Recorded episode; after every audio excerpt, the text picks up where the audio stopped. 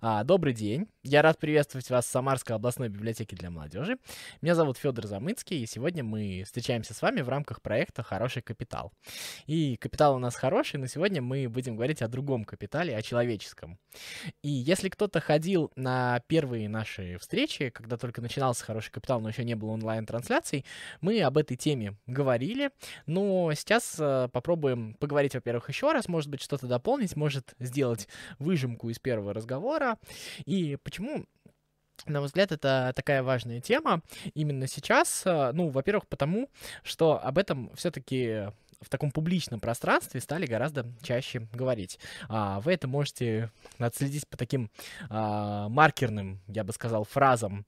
А, вкладываться в людей, главное люди. И это очень правильные фразы, но мне кажется, что а, достаточно часто, когда используют а, подобные а, вот подобную лексику в своих рассуждениях, а, люди а, не совсем то имеют в виду и не совсем понимают, о чем идет речь. То есть а, есть какое-то общее понимание, то, что люди это действительно важны, но вот насколько, как это работает с точки зрения экономики и как вот в гуманитарной части экономической науки это приходило, как это становилось существенным, вот об этом сейчас и попробуем поговорить. Ну, мы все с вами знаем Э, еще, наверное, из уроков обществознания про факторы производства. Их четыре. Рента, а, земля, а, произво... производственные мощности, а, капитал и предпринимательские способности. И вот здесь уже есть первый намек на человеческий капитал. Мы понимаем, что предпринимательские способности это что-то такое неосязаемое, что-то такое, что нельзя померить. И вот, опять же, вернемся к нашим предыдущим а, с вами встречам. А, мы уже несколько раз так или иначе говорили про классическую экономическую школу. И вот а, особенность ее заключалась в том, то, что она а, активно пыталась везде, где можно, применить а, математический аппарат в а, своих исследованиях. И поэтому, ну, что значит математический аппарат? По сути, это значит то, что все нужно было посчитать. Ну, или как минимум нарисовать графиком, то есть нужно было а, объяснить, что значит. Вот. И предпринимательские способности — это такая штука, которая долго существовала в экономике, но при всем при этом ее не очень получалось обозначить.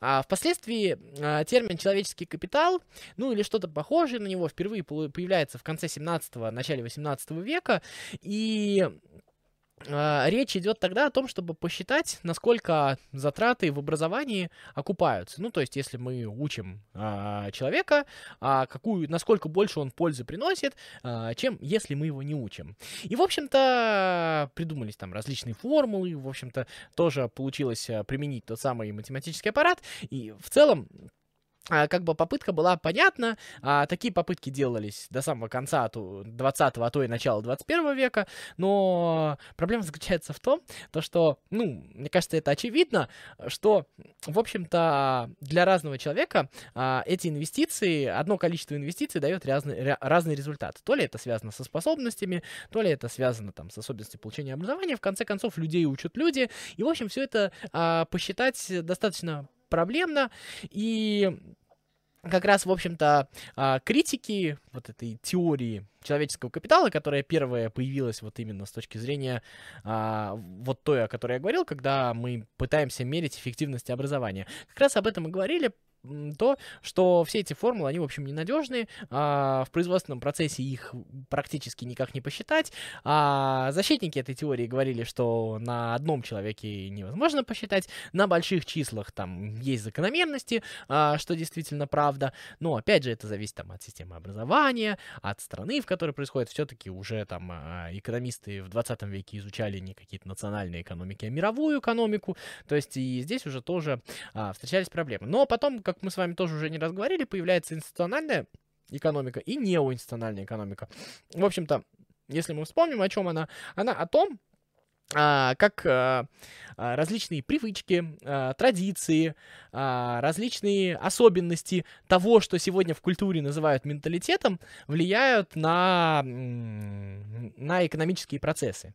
И тут опять же понятно, что а, классики критиковали всегда эту теорию, я об этом уже тысячу раз говорил, они хватались за голову, потому что все невозможно посчитать, потому что в экономику пришла психология, психология не наука, все по классике, да, вот, вот эти вот споры между учеными, и а, в этом есть рациональное зерно, но на все на это институционалисты, а, сторонники вот этой теории говорили, да, может быть вы правы, может быть это действительно невозможно рисовать графиками, невозможно посчитать в формулах, но проблема заключается в том, что это действительно влияет. И они приводили, приводили различные поведенческие примеры, которые а, отрицают а, законы а, классической экономической теории, и с этим нужно было что-то делать. Опять же, тут уже а сторонники классической экономической теории кричали о том, что да, прекрасно, но на больших числах это работает. Ну, в общем, немножко поменялись ролями. А, вот такая вот была история.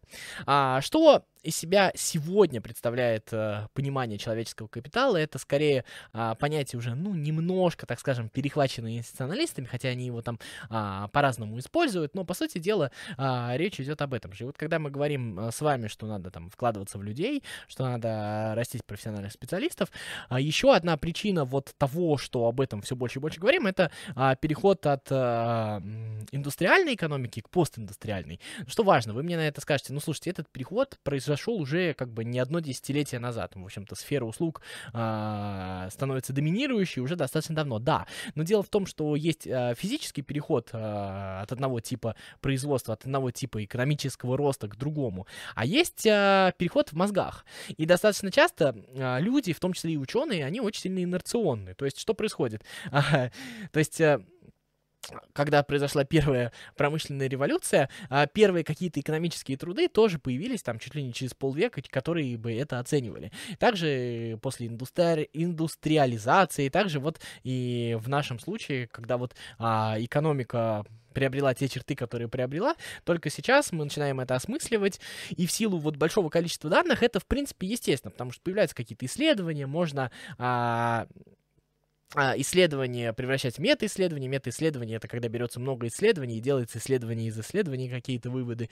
В общем, а, можно делать какие-то выводы. Ну и, соответственно, вот эта вот борьба с косностью научного сообщества, а научное сообщество, оно тоже по-своему, ну, как бы консервативно от природы, потому что, а, простите, эта наука потом и кровью делалась сотни лет. И теперь, когда приходят какие-то новые течения, в общем-то, многие постулаты становятся под вопрос, и поэтому нужно как-то как вам сказать, нужно а, на это отреагировать, нужно это принять. И вот этот вот процесс притирания, принятия, а, одни пытаются нахрапом ввести какие-то новые понятия, другие обороняют, а, а, обороняют свою территорию. И таким вот образом получается такой вот научный процесс, который так или иначе принимает в себя а, новые веяния. И вот институционализм, и в частности человеческий капитал, уже с сегодняшней экономики осел. Сегодня уже, конечно, никто не пытается вот так вот напрямую, топорно в цифрах посчитать там на один там рубль, доллар, еще какую-нибудь валюту, вложенную в образование, какую эффективность там в производстве мы получим. Ну, еще один момент, кстати, почему это не происходит, опять же, из-за смены типа производства. То есть, как бы обученный сотрудник э, там на станке что-то делать, это один вопрос, это еще как-то считается. Обученный человек, обученный маркетолог, ну как его посчитать? Это же то, тут уже все сложнее и сложнее э, считать эффективность. Есть, конечно, способы, есть различные показатели. Вы о них, наверное, слышали, но дело не в этом. А, дело заключается в том, что мы понимаем, что, а, в общем-то, чем выше уровень образования, тем а, больше у компании а, возможностей э, так сказать, ну, быть успешной. Но проблема заключается в том, что э, если раньше, ну, во времена, например, таких компаний, как Ford или Siemens, опять же, о которых мы говорили, можно было представить себе, что компании будут инвестировать э, в образование своих сотрудников, потому что понятно, чему их надо учить, а понятно, как будет развиваться этот рынок. В целом это работало до поры до времени. А сегодня мы понимаем, что что, во-первых, рынок меняется гораздо быстрее, во-вторых, э, рынок конкурентный, и достаточно часто бывает, что ты можешь учить специалистов для а, конкурента, а, в-третьих, э, ты не знаешь, э, как, каким будет этот рынок, то есть а, что там будет, к примеру, с IT-компаниями с нынешними, будет ли там виртуальная реальность или еще что-то, это, в общем-то, такой вопрос неочевидный, и поэтому вот этот вот человеческий капитал еще подразумевает не какие-то как узкие навыки, опять же, которые можно было бы записать на листочке, а какое-то разнообразие этих навыков. Могут быть это какие-то разные навыки в голове у одного человека, может быть это разные навыки определенные, полученные разными людьми. И, в общем, все это а, преобразуется вот в такой вот капитал. То есть, но а, штука заключается в том, что есть еще человеческий капитал не только в понятии одной компании, фирмы, как э, принято это говорить в экономике, но еще и с точки зрения государства, потому что как раз а, экономический рост государства вот тут вот уже точно коррелирует э, с уровнем образования э, своих граждан. Но проблема в том, опять же, то, что э, заходит речь о том, какое это должно быть образование. Это должно быть современное образование, которое э, по современным меркам способствует экономическому росту. То есть мы можем, в принципе, дать всем хорошее образование, э, к примеру, швей, но может ли там на этом э, осуществиться большой экономический рост, э, сомнительно. И вот тут вот это тоже должно быть, э, ну, как-то современно. Отсюда такие большие дискуссии о том, какое должно быть образование, образования, о проблемах современного образования, потому что все современное образование, оно так или иначе а, идет из э, эпо индустриальной эпохи, когда, в общем-то, э, образование нужно было для того, чтобы массово производить э, работников для индустриальных производств, простите за тавтологию. Сегодня речь уже идет о другом, и поэтому, поскольку много требований, поэтому много и дискуссий по поводу образования. Если вот попытаться как-то резюмировать про то, э, что такое человеческий капитал, ну, мне кажется, что человеческий капитал сказал, это совокупность навыков, компетенций и уровня культуры, вот это мне тоже кажется достаточно важной, который способствует а, как развитию отдельных фирм, так и экономическому росту целых государств и всего общества в целом. Поэтому здесь можно сказать, то, что а, когда я получаю какое-то образование, особенно современное, актуальное, здесь можно было бы вставить какую-нибудь рекламу какого-нибудь каких-то образовательных услуг, но у нас ее нет, потому что мы никого не рекламируем. Вот, а, что важно, а, когда вы учитесь, вы инвестируете действительно в будущее человечества. И вот это вот а, самое важное, если уж вам не хватает какой-то внутренней мотивации для того, чтобы ощущать себя значительным, можете вот себе а, таким образом отвечать. А самое главное, что а, а, понимаете, а, особенность современного мира заключается в том, что если мы на чуть-чуть повысим, например, а, грамотность комментаторов в социальных сетях, да, а, то в целом, скорее всего, а, прямо пропорционально, может быть, там не в такой же процентовке, но мы увеличим, увидим увеличение там экономического роста. Это действительно так работает, это достаточно сложные механизмы, даже, наверное, не с математической, а с философской точки зрения, но а, общий уровень образования действительно это влияет. И а, самое главное, что а, важно говорят об упадке, э, как бы то, что люди стали необразованными.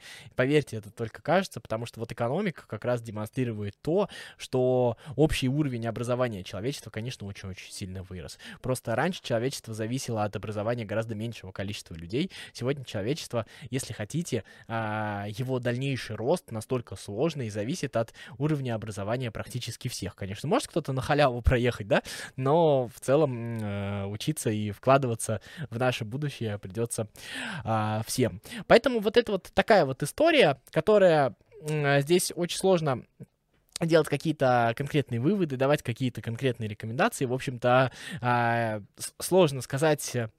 А, ну вот еще одна, одна мысль. Человеческий капитал — вещь очень изменная, э, ну, изменимая, да, то, что казалось а, важным, какие-то навыки, какие-то, может быть, культурные ценности 10 лет назад, сегодня они могут быть уже не настолько применимы. И мне кажется, самым главным вот капиталом человеческим, который мы сегодня можем точно сформулировать, это адаптивность. Адаптивность в том смысле, к принятию чего-то нового и чего-то отличающегося от твоей сформировавшейся картины мира. Это, наверное, главный капитал, как личный, так и общественный. И вот э, на этом я, наверное, хочу завершить. Этого вам и пожелать. Ну и вам, чтобы вокруг вас э, человеческий капитал, в общем-то, рос вверх, и тогда ваша жизнь, возможно, тоже станет немножечко лучше. Это Самарская областная юношеская библиотека. Меня зовут Федор Замыцкий. Не забудьте подписаться на все наши социальные сети, лайки, комментарии, обратная связь. До новых встреч, пока.